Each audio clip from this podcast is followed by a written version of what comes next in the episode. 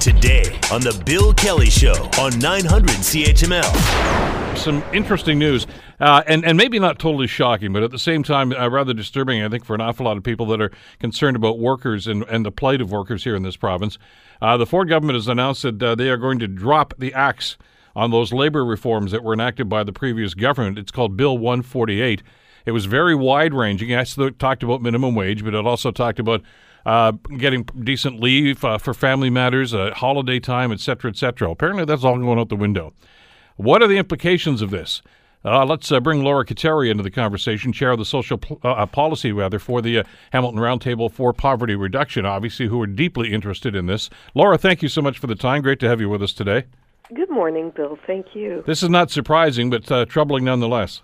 It most definitely is. And just to step back for a moment, sure. it is not um, regular policy to go back over the previous government's policies and change everything line by line. I mean, politically, this is something very new um, that's emerging, and it's deeply disturbing, especially on something that impacts 1.7 million people in the province.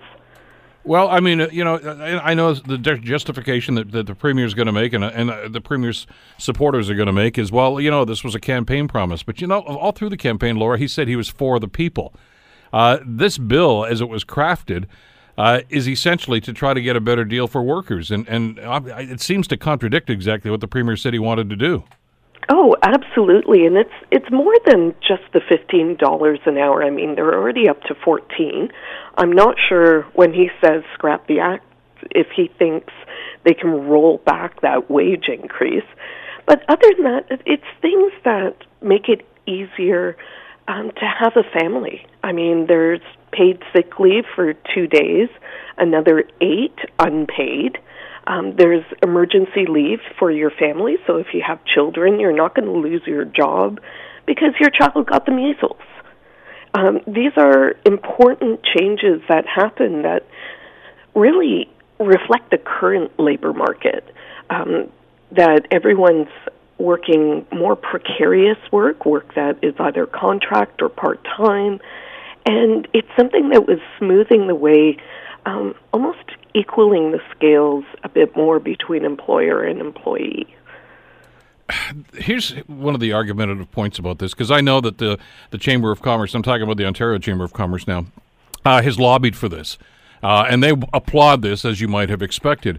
Uh, and, and, and I'm a little concerned about the, the numbers here. Uh, Rocco Rossi is the president and the CEO of the Ontario Chamber of Commerce. He's been on our program many times. Uh, and he says we have been persistently urging the government to take immediate action and repeal Bill 148 due to the compounding labor reforms which came at too high a cost to the economy. Uh, the unintended consequences, this is his quote, not mine. The unintended consequences have forced our members to decrease product offerings, increase the price of products being sold, hire fewer employees, reduce service hours and operation. Now, that runs totally contrary to the report that was released last month that actually said that jobs have increased and productivity has increased and sales have increased since the minimum wage was increased. Absolutely. That's that's data that I'm referring to right now. The, the, this is the same kind of fear mongering that the, the other people that were opposed to this were talking about a year and a half ago. Absolutely. They're still uh, chanting the sky is going to fall or it is falling, and data in Ontario doesn't show that. Uh, the only job losses that we're seeing were in August, and they're the annual ones. It's the end of summer jobs. And quite frankly, 60,000 jobs at the end of the summer for the entire province is actually pretty low. Um, the statistics coming out show that w- more hours are worked in productivity now than they were um, at the end of December 2017 uh, we have seen nothing but increases since the minimum wage went up.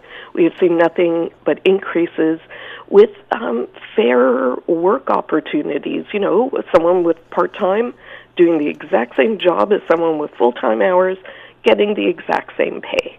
I think there's something that they're ignoring, uh, namely the ability to possibly pay their rent and eat at the same time with this $2 increase that they had um, being able to be less stressed, knowing exactly what hours they were going to work with a reasonable amount of time, a heads up um, before shifts were called. Um, all those things contribute to employees who, one, are happy to be there, are less stressed out when they're there, and of course, they're going to be more productive. And the and the numbers indicate that. And well, what what the government's doing here, frankly, what I think the Ontario Chamber is doing is conflating two stories here. Uh, there were the job losses at the end of the summer. There's job losses at the end of every summer. Uh, as you mentioned, because of part-time hires that are made through the summer months, those jobs end. And I know people that have been in that circumstance, and you know they were on contracts and they understand that. But they're taking that and they're saying the reason those jobs were lost is because of the minimum wage increase and because of all these other things. Well, that's baloney. We know that's not true, but they want to conflate those two stories to try to justify what they're doing here. Yeah, it's it's utterly ridiculous, and I think, I mean, we know uh, the campaign 15 and fairness is demonstrating the 15th of every month until this is actually repealed, until it's not on the books anymore. Um, they are continuing to fight for this. This is not the end of the fight. Um, and definitely let your MPPs know that this is not okay. That, you know, it's impacting. And honestly, if we look at 1.7 million people in a city like Hamilton, that's impacting your neighbor, your son, your daughter, your grandchildren. Um, it might be impacting you. And it's not ridiculous to ask for, you know, uh, four days before you know if you have to work um, people have childcare to arrange for. And what is utterly mind boggling is that, you know, they're offering this tax credit. Well, a large number of people under $30,000 aren't paying taxes anyhow. The average is $485 uh, a year, according to CCPA Ontario. For those who qualify. For those that qualify. And they stand to lose $1,900 in income. Here's a guy that ran on the premise of being for the little guy. You heard that how many times during the campaign, Laura? All right, of times. All right. Now, since he's become premier, he's rolling back this legislation, the minimum wage legislation. He's uh, killed the uh, the guaranteed income project. He's rolled back the uh, the the increases that were supposed to happen with social assistance programs over the uh, the next couple of months. Uh, please explain to me exactly how he's for the little guy. He's crushing the little guy with these reforms. He's not only crushing them, I mean, I think in, in terms of 15 and fairness, he's actually losing revenue by not letting it stand, because that's $2,000 a year that will not be taxed, that could have been taxed.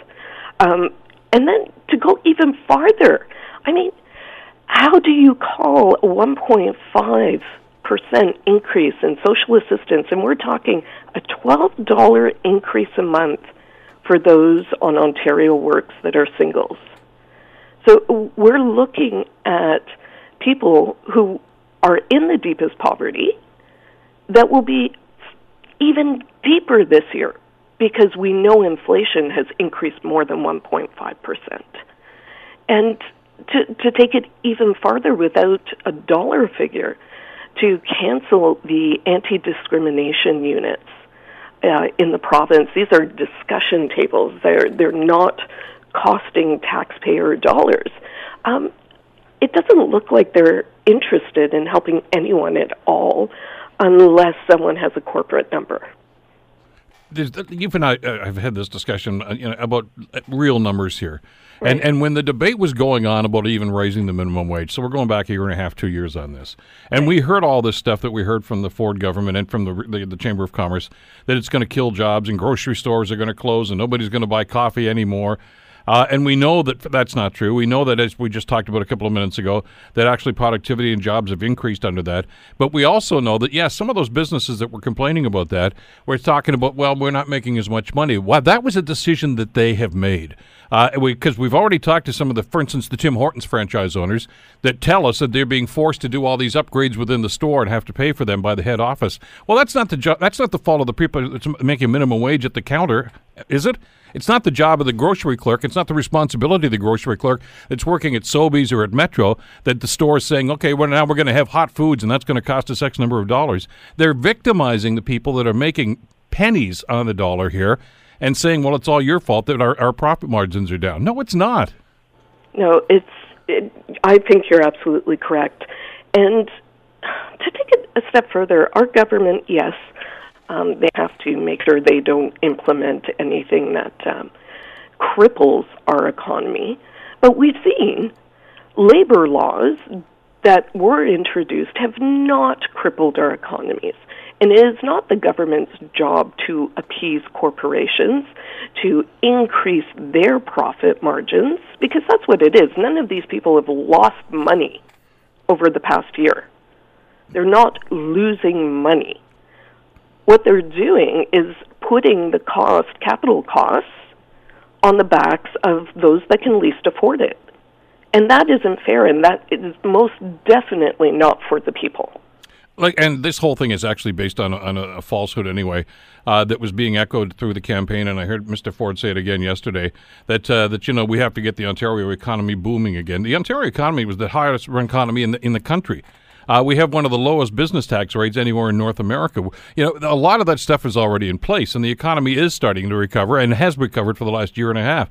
So he's actually d- doing all of this to what fix what he calls a problem which doesn't exist. Absolutely. And that's that's not to say everybody's on easy street. We know that. There's, but you know there are still people that are challenged, and and this legislation was supposed to address some of that, and it really bothers me. And I, know I'm getting off on a tangent here, but I mean even this this, this this BS about tax credit for these people. As you mentioned, first of all, an awful lot of people that are making below minimum below a, a, a livable wage don't have to pay taxes, so they don't get the tax credit. But even if you do, you know, and I know lots and lots of people that that can't wait for February or March when they file their taxes to get a tax credit. They need that money on a week to week basis to pay their rent and buy groceries, and that's not going to be available to them now. Well, I, I think that is exactly the problem, and I think there is a disconnect between um, politicians, and quite frankly, they're the ones we're talking about right now, and what actually happens on the ground with lower incomes, not not necessarily only those under the poverty line, but even earning thirty thousand dollars a year. That amount does not pay for what we think it does anymore. It does not allow for any significant debt. Forget about a mortgage. You know, you might be paying off if you went to school a little earlier, student loans still there's no vacation with that. There's no amount of money that you're going to go out. Um, what we call social inclusion, um, you know, cultural trips around the city with family members, or even getting together for a dinner. Um, and quite frankly, with the cost of housing in this city, it's very difficult for someone to live alone, pay for that, and eat, let alone all the other extras. And I think governments just do not understand. There is um, just stepping outside of Ontario, there was a, a party leader in Quebec that just said, "Oh yeah, a family of three can live on seventy-five dollars a week for groceries." I'm like, "Where do you live? When was the last time you got on in your car into a grocery store and did groceries?" Seventy-five dollars a week for three people is ridiculous. Not it's definitely not a healthy meal. Well, it's it's a matter of being in touch, and and you know the the concern that a lot of people had during this election campaign here in Ontario was that look at you know we're going to get back to back where the the people that are having the hardest time are the ones that are going to pay the price for government reforms because we've seen this show before. And we were guaranteed, no, it's going to be different this time. This is a compassionate government. Well, I'm not seeing a whole lot of that yet. Uh, and, and, you know, that's the thing I think we want to get clear here exactly what this agenda is and, and how they're going to move forward on this. But at the same time, if the agenda is just like a la Donald Trump and just saying, I'm going to tear apart everything that the last guy did because I don't like the last guy, uh, that seems counterproductive to what we need in Ontario right now. Absolutely. I I look at it when I hear the word compassionate, um, I tend to cringe because I, I think of all the listeners out there already um, on social assistance that got a rate increase axed, but not only the rate increases, all the legislative changes that were supposed to take place this fall and before the end of the year that have been put on pause, as they say. Things that would make it easier for them to get ahead.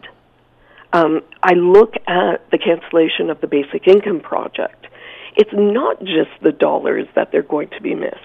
It's a sense of hope because there is a level of income that is too low, and when it gets too low, you cannot pivot and make changes and change direction the same way you can when you have an adequate income coming in. Well, this and, is, I, have got to jump in here. We're just about out of time, yeah. Laura, but I mean, this is the beginning of a conversation I think we need to have in this province about exactly what the direction is going to be. And I know you guys are certainly going to be part of that. I appreciate the time today. Thanks, Bill. Laura Cattari, of course, uh, from the uh, Hamilton Roundtable for Poverty Reduction. You're listening to the Bill Kelly Show podcast on 900 CHML. We are uh, about a year away from a federal election. Of course, the, the autumn of uh, 2019 is the scheduled date, notwithstanding some of the rumors we've heard about uh, an early call. Uh, let's just assume it's going to be as predicted sometime within the next 10 to 12 months.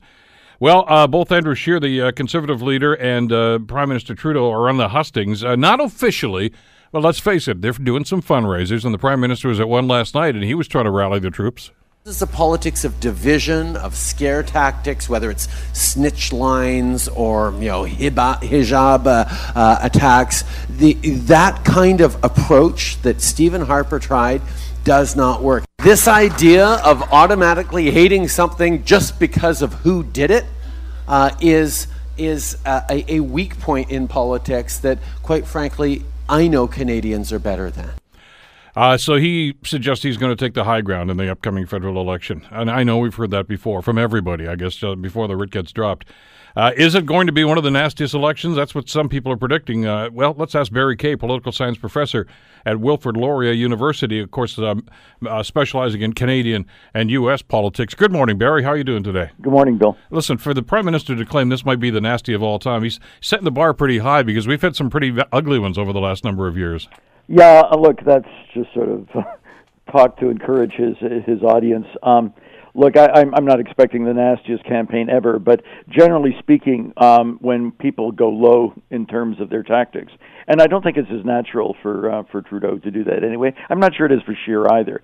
I think if Bernier had been there, and or maybe uh, Harper in the past, certainly he was involved in attack ads. But usually, negative campaigns are undertaken by people who are behind in the polls. And right now, the Liberals could be doing better, but in fact, they are still ahead. I'm not sure whether or not they're in majority or minority territory. But uh, I think it is unseemly for, more unseemly perhaps for Trudeau to engage in this kind of negative attack ads, the kind of thing we saw with um, with um, Harper in his days, uh, going after people like Stéphane Dion and and Ignatieff, trying it actually with Trudeau, but not not successfully. Um, that in fact it can work if in fact they're able to play on certain themes that the public is receptive to. Uh, uh, trying to diminish Trudeau because he had good hair. If you remember, that was sort of the yeah. tagline at the end. Got a little frivolous at time, and perhaps the whole whole approach uh, had outworn its its usefulness. Uh, negative campaigns can work. Um, I'm not sure. I think it's too early to suggest that it's going to be this or it's going to be that. But I suggest that if we do see this coming up in the election next year, I, I had actually been fearful that we were we might actually have a, a snap election over the free trade issue if in fact it looked like the auto industry was going to be in jeopardy. That seems to have been put aside the last few days. But if we, if we see a negative um, campaign wherever it is, it's probably going to be a, ref- a kind of a sign of desperation on the part of the people that are engaging it. It can work. I don't want to say it never does work, but at the moment, I, I, I don't think it's a strong likelihood. Well, we, we we did see a lot of that, as you're absolutely right. And and to your point about usually it's people that are trailing to do that. I mean, Harper actually, I, I think, raised it to an art form. Uh, and, and not just Harper, but obviously the people around him, uh, going after, well, the Liberals because they were in disarray, and, and just about anybody else. Obviously, Mulcair when he was in their crosshairs. But is, is, is that kind of politicking the new normal now? Because we seem to see more and more of it. It can work. I, I don't want to say that uh, it's never going to reappear. Uh, I mean, I guess the dirtiest campaign, at least in terms of the federal leadership level, was uh, was with regard to uh, to Chrétien, undertaken by the Conservatives back in '93, and it totally backfired. Um, but we're certainly seeing instances in the states. Uh, it, it it only works in certain circumstances. First, first of all, it's only motivated by people typically that are in behind or think they're in danger of falling behind. Front runners normally don't engage in that kind of risky risky behavior. It can backfire but uh, there has to be sort of a kernel of truth or at least receptivity on the part of the uh, the public that think uh, in the case of um, uh, Ignatieff that he really was just visiting, that in fact he'd spent much of his time outside of the country, and that he was sort of using this as an opportunity. And if he wasn't going to win, he was going to pack up and go home, which is kind of what happened anyway. He mm-hmm. ultimately went to uh, Europe rather than to the uh, United States. Uh, the attacks on Dion, I'm thinking of some of the recent campaigns where this kind of thing was used uh, nationally. Uh, the uh, the attacks on uh, Dion, I think, had, it was a very credible person and a meritable person in many many ways but he did not come off as a leader. He uh, and he was not particularly effective at English. Um, uh, if the public is thinks that there is something underlying the negative campaign, that there's a, a kernel of truth there, it can be effective. Um, if it's just a scattergun approach, the fact that it's it's been tried unsuccessfully with Trudeau in the past makes me think that this isn't where the conservatives want to go. And I don't think Andrew Scheer that's his style. Uh, Andrew Scheer was selected by the conservatives basically because he was likable and got along with people. Um, uh, I mean, not not to say that he doesn't have other qualities as well, but I think that's what distinguished him from some of the other people at the end of that campaign, particularly uh, compared to to Bernier. I think if Bernier had been around, and we've sort of seen with his uh, departure from the Conservative Party now, I think was prepared to take a, a much heavier hand in terms of his approach it, uh, uh, again, I'm, I'm kind of fudging on the answer to your question because I don't think we have seen the end of negative campaigns, but they certainly don't always work. The one truism usually is that they're undertaken by people who are fearful that they're they're going to lose if they don't try it, and it's frequently a desperation tactic, but occasion, occasionally it can, it can, be effective. I, I, agree with your assessment of, of, Andrew Scheer. I've never met the man, but just uh, seeing him, you know, for the last year as the leader of the party, Uh, he he doesn't seem comfortable in that role. I don't mean as leader, but I mean as as an attack, attack dog, as, as an attack guy. He I and I know Harper was was very comfortable with it, and and obviously used the, the, that tool very effectively. But don't you think that when when Stephen Harper finally stepped down, and and when Rona Ambrose, for instance, was the interim leader uh, the party tried to rebrand itself. I remember, you know, I know she said it tongue in cheek, but Ms. Ambrose was making a speech to party faithful at a convention, and said, uh, "You can like us again. The big mean guy is gone now." And I know everybody laughed about that, but I think there was an element of truth to that. That they just said, "We don't want to be branded that way anymore." Well, see, what, they're also apart from attacking leaders, um, negative campaigning can be used in sort of targeting unpopular groups.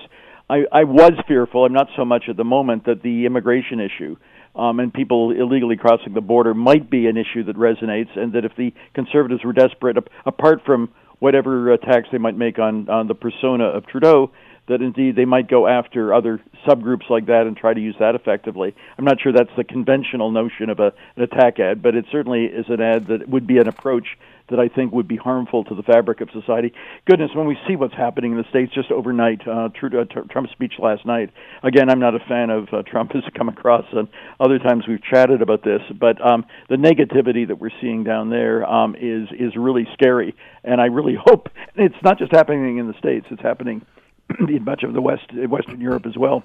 Uh, I'm really fearful that indeed um, our politics might take a turn for the worse if we start going after minority groups and people that are vulnerable. And there were elements of that, I think, in the Quebec campaign, and there may be elements of that in the uh, policies of the new uh, the new government. Uh, uh, you know, in Quebec under this the CAQ. Uh, so when we talk about negative campaigning, there's that aspect to it too, sort of demonizing segments of society that are perhaps less popular. But yeah, I, you're right. I mean, obviously, we've seen what's gone on in the states, and and the, some of the elections, the more recent one in Germany, uh, it got pretty ugly and very personal in many ways. It, is it inevitable then that it's got to seep into the Canadian pol- political scheme? Oh, certainly not inevitable. The irony is that we're one of the few countries that has, doesn't seem to have had experience of um, negativity toward uh, toward uh, minorities coming in, particularly uh, in the refugees category. Part of it, of course, is the fact that, rel- compared to most Western industrialized countries, we're relatively immunized because of geography. We do not have a. We're almost unique among Western countries and not having a border, or at least easy access from a country poorer than ourselves. We've got big oceans between us and Asia on the one side, us and Europe and Africa on the other. Um, and that's part of the reason that this has not resonated so much because we haven't had that many uh, people coming in claiming illegal status, particularly poor people.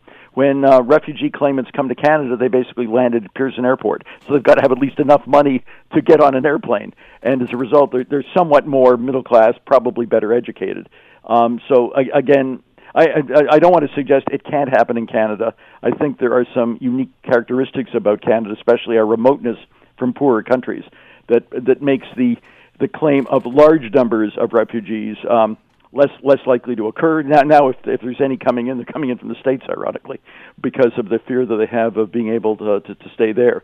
But um, it this this phenomenon of hostility toward outgroups is something that is certainly uh, tra- transcending much of the Western world in Europe as well as the United States, and I, I just hope it doesn't doesn't occur here.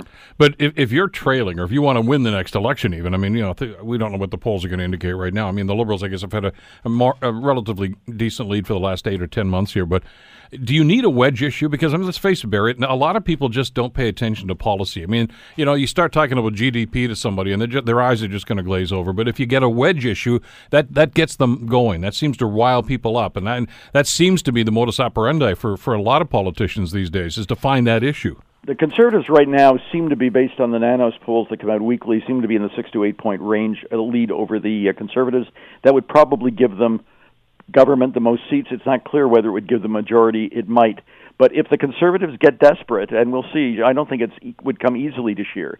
But if the conservatives get desperate and need a wedge issue, that could be one that's effective, and that's certainly something that Bernier was talking about, and it seems that a few others in the Conservative Party were talking about. So if the conservatives are in the, in the we're, we're projecting ahead because it looks like it'll be next October when the election occurs. But I, I wouldn't be totally surprised if this kind of issue came out of the bag of tricks the conservatives had, and I think that would be unfortunate if it was. But it would be, you know, political. I don't want to say just desperation, but political uncertainty and fear that would motivate it. But if you make it personal, which you know the politicians have done in the past, and, and we've seen some of those attacks you mentioned about you know Trudeau and the hair. Uh, there are people out there that just don't like Justin Trudeau, but they probably didn't vote for him the last time. They're not going to vote for him this time. So you're really singing to the choir here, aren't you? That's right. Yeah, it's a matter of what will motivate wedge. You know, the, the, the people that are strong liberals or conservatives are probably not going to be moved by these sorts of things. But they're, you know, if the margin is only six to eight points, or it may be closer, who knows? But if in fact it's like that, I could imagine some people in the Conservative Party might suggest to, to uh, Scheer. I don't think it would be natural for him, but you know, winning is what politics is about. That it, under those circumstances, anything is possible, and uh, it's it's a different take on negative voting from uh, what we started out talking about, which was sort of attacks on the leader.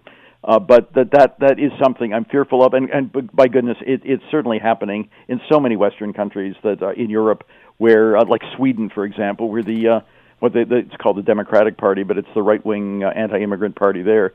Uh, Sweden would have been the last place I thought that this kind of thing would resonate, and in fact, it has. Sweden's a country that's been much more generous to refugees than just about any other on a on a proportionate basis. Um, so I don't think we should, can close our eyes to the possibility. I guess that's all I'm saying. How, how do we rationalize though the, the, the disconnect here? Because time and time again, when they do surveys, uh, the overwhelming majority of people will say we, we don't like attack ads. They think we think they're awful. They they they have no place in our political system. But as you mentioned, and, and the numbers seem to indicate, they work. In other words, you know, we may not like them, but we seem to be listening to them, and they do seem to sway us in some way. Oh no, I, I understand why it's politically correct for most people to suggest that t- attack ads are inappropriate and not useful. They, it's not that they always work; they can work, um, and uh, they also can backfire. But if you're behind in an election, that's when you're more likely to be motivated to take a chance. That election, that, that dramatic election of 93, where there was those uh, people were basically uh, in the ads were making fun of Jean Chrétien's hearing impairment because he, he talked out of the side of his mouth because he had poor hearing in one ear, and he wasn't probably the most telegenic of political candidates anyway. Um, and in fact, it totally backfired. The Conservatives were reduced to uh, to two seats as a result of it. Was the most dramatic loss for a major party in Canadian history. Uh, so it's not that they always do work. It's just that they're sometimes tempting to use on the part of people who feel that if they don't try something, they're going to lose the election in any case. That's that's the, the problem. If the election's close, um, I'm hoping that it, they won't resort to that. They'll use more positive approaches. The attack on immigrants, um, it's something that could, uh, you know, the reason uh, you know I brought it up at all, it's something that could be used if because there are elements in the Conservative Party that think that they can perhaps um, bring over a few people who feel that the uh, the immigrants and refugees are going to take their jobs, people that are economically insecure, and that's the segment of the population that's in the states that seem to make the difference in tipping Trump over into an electoral college win. Uh, these were people. Many of them don't even vote normally, but people that found that in the states that uh, they were fearful of the um, of the way the economy was changing. They were fearful that there was un- they felt unrestricted immigration into the U.S., which wasn't true, but the perception can become the reality. It can it can work, and it can could be employed here. Um, let's let's hope that that's not the case at the end of the day. Yeah, but we saw vestiges of that in the last election with the snitch lines being proposed and things of that nature, and, and it did resonate in some circles. Yeah, uh, I'm not sure it ultimately did. Uh, again, I think it had some impact in Quebec. Ironically, it was the NDP in Quebec that was particularly hurt by the fear of uh, people wearing uh, uh, niqabs and uh, various uh, uh, wear that restricted their their appearance. That that became an issue here it's it's ironic that there were there were people I think largely in the Parti Québécois that were attacking uh, people voting NDP. Ultimately, the winner out of all of that, at least in the Quebec vote part part of the federal vote, were the Liberals who actually had policies not all that different from the NDP, but they weren't the ones that were most closely identified with it in the ads. Um, anything's possible. Anything's possible. It shouldn't be thought that uh, attack ads necessarily work, but that in some circumstances they can work, and that indeed it's people that are politically in relatively dire and desperate circumstances that are inclined to use them. But uh, this is this has certainly been the uh, the mo of uh, of Trump in the states, and it's the mo. It's not just the U.S. It's the mo of a lot of third and fourth and minor parties across Europe. We're seeing it in Italy. We're seeing it in Holland. We're seeing it to a certain extent in England, explaining the uh, the Brexit vote. Um, it it is out there. It could happen, and we shouldn't shut our eyes to the possibility. But the reality here is, there's no shortage of issues. I mean, if you wanted to run an issue-oriented campaign, you got a lot a lot of fruit to pick from there. Yeah, and uh, in a lot of ways, things haven't worked all that smoothly with regard to the the pipeline, uh, with regard to uh, certainly the cap and trade aspect of the environment. Um, the electoral reform. These are all issues that, in fact, the federal conservatives have stubbed their toes on. The economy's not bad, though uh, and they have only had one term in office. What we saw provincially with the Liberals is they'd frankly just been around too long. And uh, what had seemed a, a popular, the fact is that um, that uh, Kathleen Wynne had won quite handsomely four years before, and but people just got tired and they felt it was time for a change. Frankly, that's what happened in uh, in yesterday or Monday's Quebec election as well. It was time for a change. There, it's it, the uh, a whole new party system is being introduced. Uh, the CAQ, a party that hadn't even existed 10, 10, 12 years ago, is now the government. Um, we've seen in Ontario, we've at least seen the same parties, but very much reconfigured. The Liberals that were dominant for much of our time in power for 15 years reduced to a rump, not even having official party status. People are prepared to uh, to vote for change. Um, one of my favorite uh, slogans, I'm sure I've used it in the past on, on your program, that governments are defeated, not elected. What that means is that elections are about the incumbent government rather than the opposition and if they're they're prepared to give new people a chance, I think that's what happened with uh, with Trump in the states, but it's certainly what's happened with the CAQ in um, in Quebec, and I, I guess with regard to the move away from the Liberals uh, in Ontario, that people um, at some point uh, familiarity breeds contempt, and that after you've been around for a while, people want change. But it's so bizarre when that does happen, and you know Ontario's example is, is bang on. Uh, but we tend to go to extremes. In other words, we're going to throw the bums out, but then we go way to the other side of the political spectrum. I mean, they did that in Alberta, obviously, when, yep. when the Conservatives finally got defeated. They put an NDP government. I mean, 10 years ago, Barry, if I said that's going to happen, uh, you know, you would have said you're nuts. I would have believed it, yeah. No, I mean, there was a fluke. I mean, that was partly, in the Alberta experience was partly assisted by the fact that the, the right wing party split into two and they aren't again. And I don't think the NDP is going to stay in power as a result. The NDP victory in Alberta was clearly a fluke, but it was a fluke that was basically precipitated by the the conservatives uh, conservative splitting. Uh, the reason I started talking about these provincial examples, though, is that because the federal Liberals have only really been in by next October for four years, and normally governments are given there's exceptions, but normally governments are given a couple of terms in office before they're thrown out. If they do well, they may stay for longer. Uh, the Liberals had been reasonably powerful in Quebec and certainly in Ontario, where they've been around for 15 years. My hunch is that going into the next federal election, that was the, sort of the starting point of our conversation, uh, that the Liberals are the party of advantage. It doesn't mean they can't blow the election. There may be an issue that will come up because, in fact, the the policy agenda of the Liberals has not been all that effective in power. They really haven't gotten their act together. But the economy isn't bad, and I'm not sure there's intense hostility. But goodness, if there's uh, claims of all sorts of illegal refugees crossing the border, all sorts of things could, in fact, or if the economy does start to turn south, um, we're, we're seeing certainly going to see problems with the, the the dairy sector is not a huge part of our economy, but there are people that are probably starting to grumble in that sector, and perhaps in other sectors as well. Things can change. A lot can happen between now and next October. Absolutely. Barry Kay from uh, Wilfrid Laurier University. Always a pleasure, Barry. Thanks for Thank this. Thank you. Bye for now. You're listening to the Bill Kelly Show podcast on 900 CHML. Uh, there are concerns being raised, and I think some legitimate concerns are being raised now about re, uh, reform to the way we teach certain subjects. Now, we mentioned the other day that, uh, unbeknownst to an awful lot of people in this province, uh, the uh, provincial government has already started uh, their consultation process about the sex ed curriculum, and they have also announced that they're going to broaden that discussion to not just sex ed, but also to math and a couple of the sciences that uh, they want to get into. Uh, which probably is not a bad idea. I'm not so sure that should all be done at one time, but there needs to be a discussion about math because the marks are continuing to go down. And it raises the question in some circles about whether it's even being taught properly or the kind of math that's being taught. I want to bring Annie Kidder to the conversation here with uh, People for Education to try to get some clarity on this. Annie, thanks for joining us. I appreciate the time today. No problem. I'm, I'm trying to sort all this stuff out here from what we're seeing, and a lot of data here from every province, including Ontario, and, and some of it's not encouraging. But what's making it a little difficult to understand is that some of the political bombast that's being attached to this data, and, and I think it's clouding the issue a lot. Well, I think that's a fabulous point, and we have to watch that. I am, ironically, right now at a education conference. It's run by the Canadian Ministers of Education people. We're just talking about math. You know, and the guy who was just talking about it, who's an academic and an expert, um, said we have to be careful about how we react even to scores. It is important that we look at them. It's important that we look at the data, but that it, for him, it was important that we look at who's struggling, where are they struggling, what parts are are causing the issues in this. And there are other people who've looked at, you know, if you look at how Canada does overall and Ontario, the 15 year olds in math, in comparing internationally, we actually do really well on the the plain old math that we think of, the you know memorizing facts, and not so well on the complex part. So my my worry about all of this, and I am not an expert on math, so I'm not going to have an opinion on we should teach math like this or like this, is that all of us feel we can have an opinion. Uh, a lot of it is driven by politics. And we have to be very, very careful that we're not just swinging back to the, well, when I was young, we did it like this, um, as if that's the answer. And, you know, sometimes I know academics and experts can be dry and boring, but in cases like this, it's really important that we listen to them.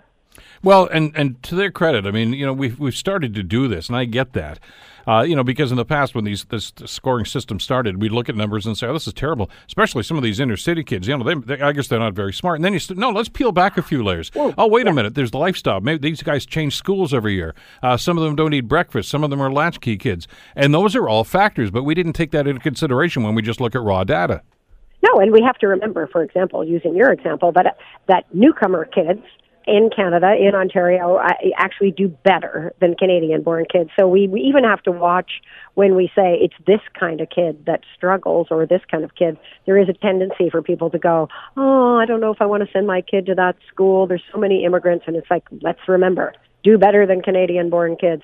Um, it, just in case, you know, because it's important again because we have a tendency uh, to sort of go with our instinct or to make assumptions about what works and what doesn't work. And the guy who was just making this presentation said it's really important to remember that math scores are going down in all OECD countries. Yeah. So, you know, he said if we just stay where we are, we're going to be number one soon.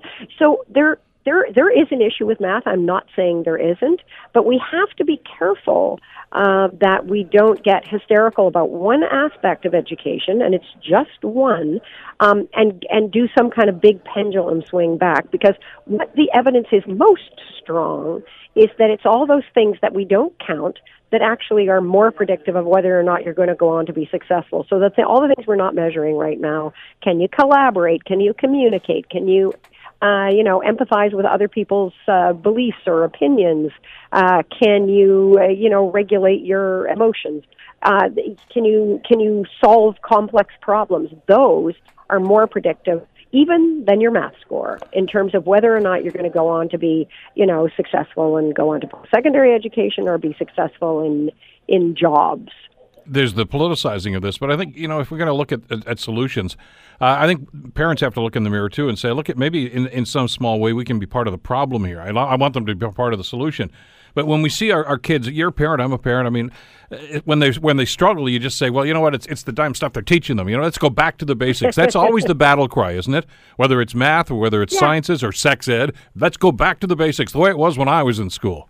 Absolutely. I mean, I remember, you know, one of my kids coming home and going, "I have to measure the area of a leaf," and I went, you know, holy whatever you you can never do that's you know why are you doing that? And why aren't you just learning the you know the sort of mathematical equations about measurement?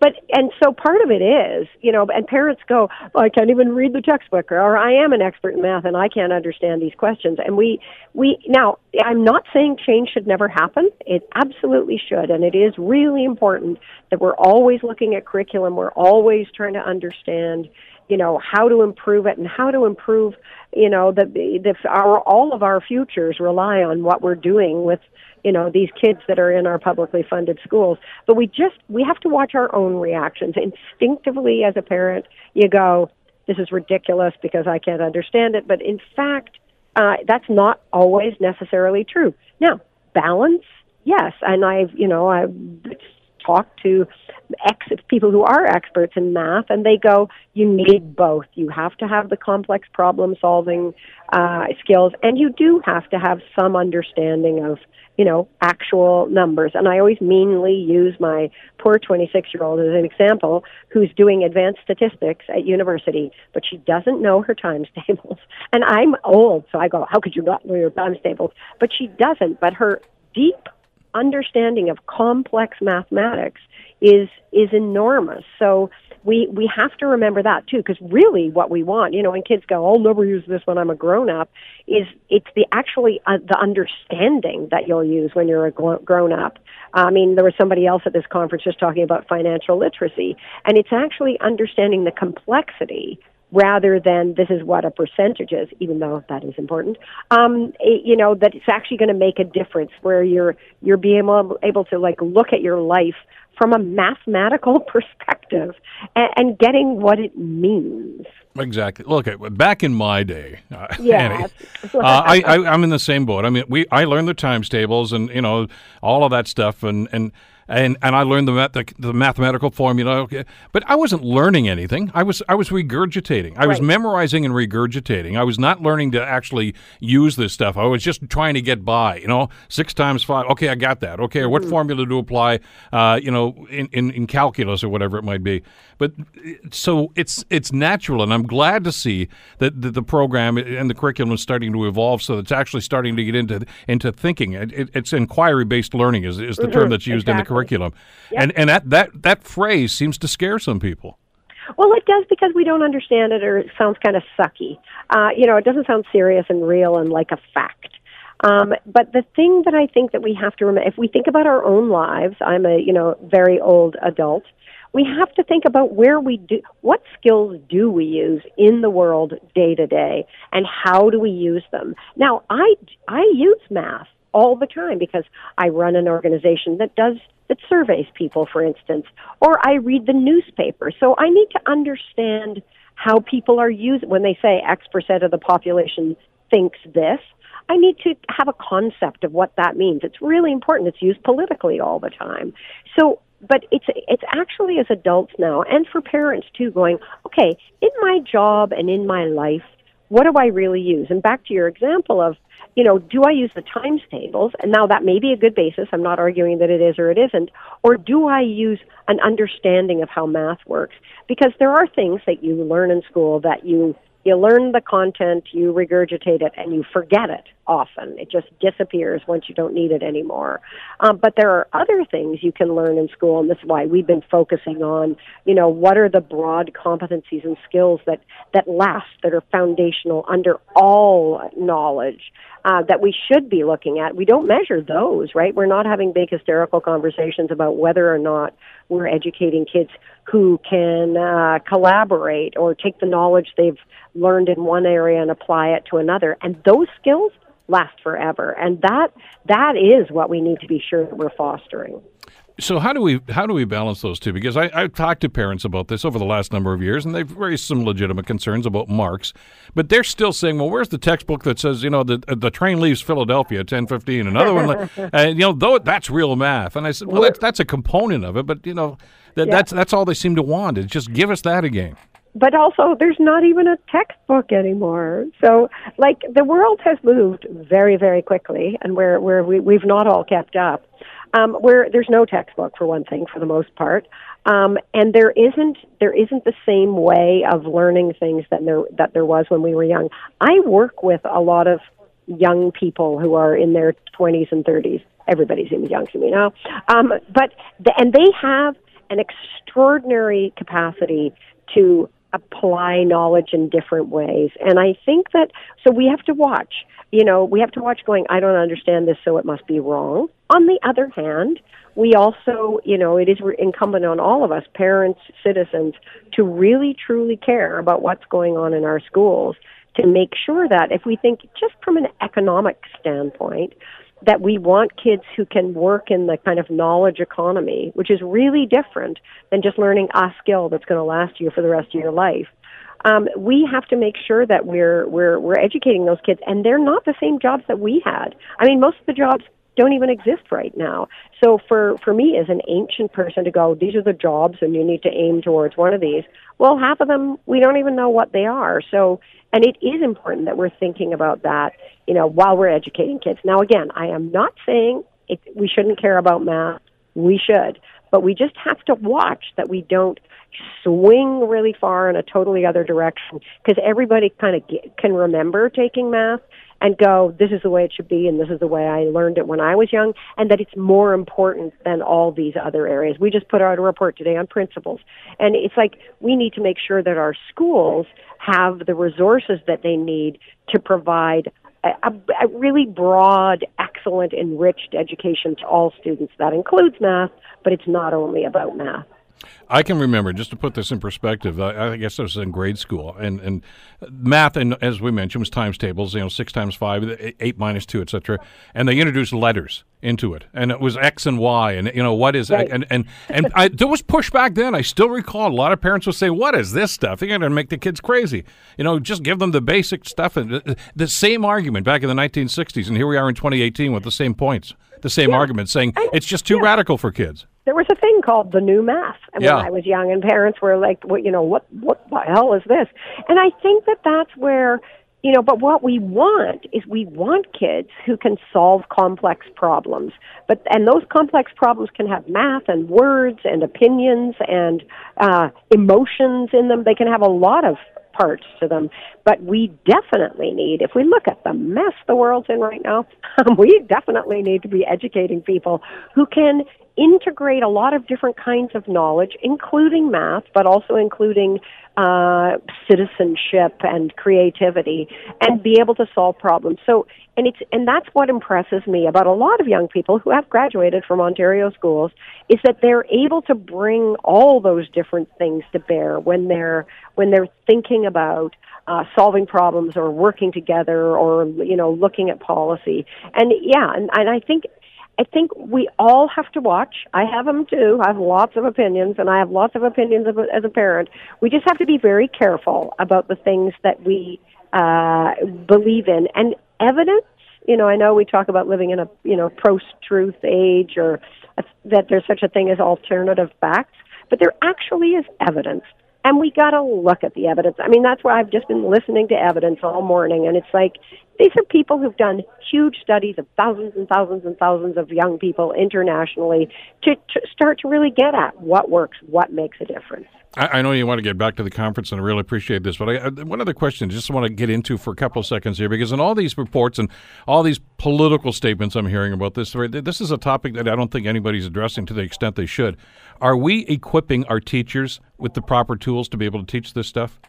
Well, that but that is a good question, but it's not just about math. So again, complex world, whole different kinds of jobs, different kinds of skills needed.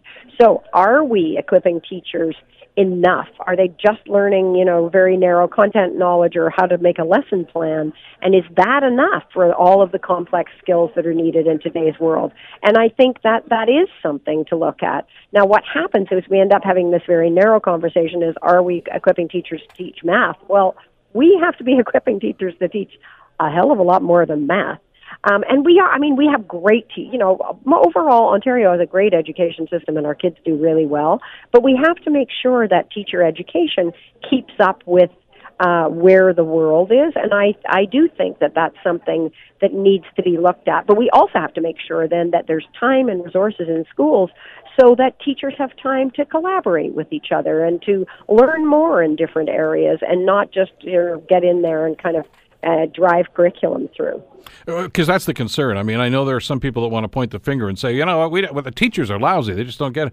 Uh, the teachers are only as good as, as, as what they're going to be giving us in the way of tools mm-hmm. and information. And, and and do we do enough of that? Is there enough reevaluation of, of what they're doing? I, and I know they take courses through the year and in the summer. They don't all just run up to the cottage. Uh, they, they, they do try to improve their lot. But uh, is, are, are we giving them enough for them to be able to do that? Well, I'm not sure, and I think that that is where. I mean, I, I would argue one of the things we're not giving them is enough time to actually be. If you look at really highly successful teach, te- systems, ironically, teachers teach for uh, fewer minutes a day than they do in Canada or in Ontario because for quite a bit of the time, they're learning from each other. They're collaborating. They're working on research projects together so that they can keep bringing uh, new strategies and new information into the classroom. And again, you know, the, the sad, terrible thing about education is nothing's black and white. There's never like one single thing you can blame everything on um, or laud. It's it's complex, and we, we, we should be very careful with the idea that there's one answer to this. I know the answer, you know, more time on math. That is one of the things that, you know, happened last year and the year before. And you go, is, is there any evidence that just teaching this for longer is going to make a difference? Um, but there is evidence about um, you know, the importance of building a, an effective learning community in a school. And there's there's a lot of evidence now about the importance of all the so-called non-cognitive skills, and that they're more predictive of success than the grade three math scores. So we how are we making sure that we're working on those too?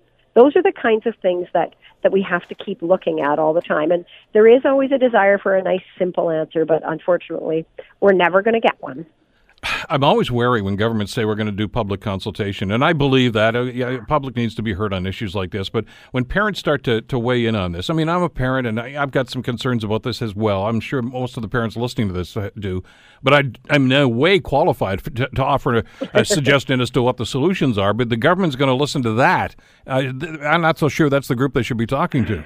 Well, and also the worry about this, uh, like it is important that there's an ongoing dialogue about what we're doing in public education.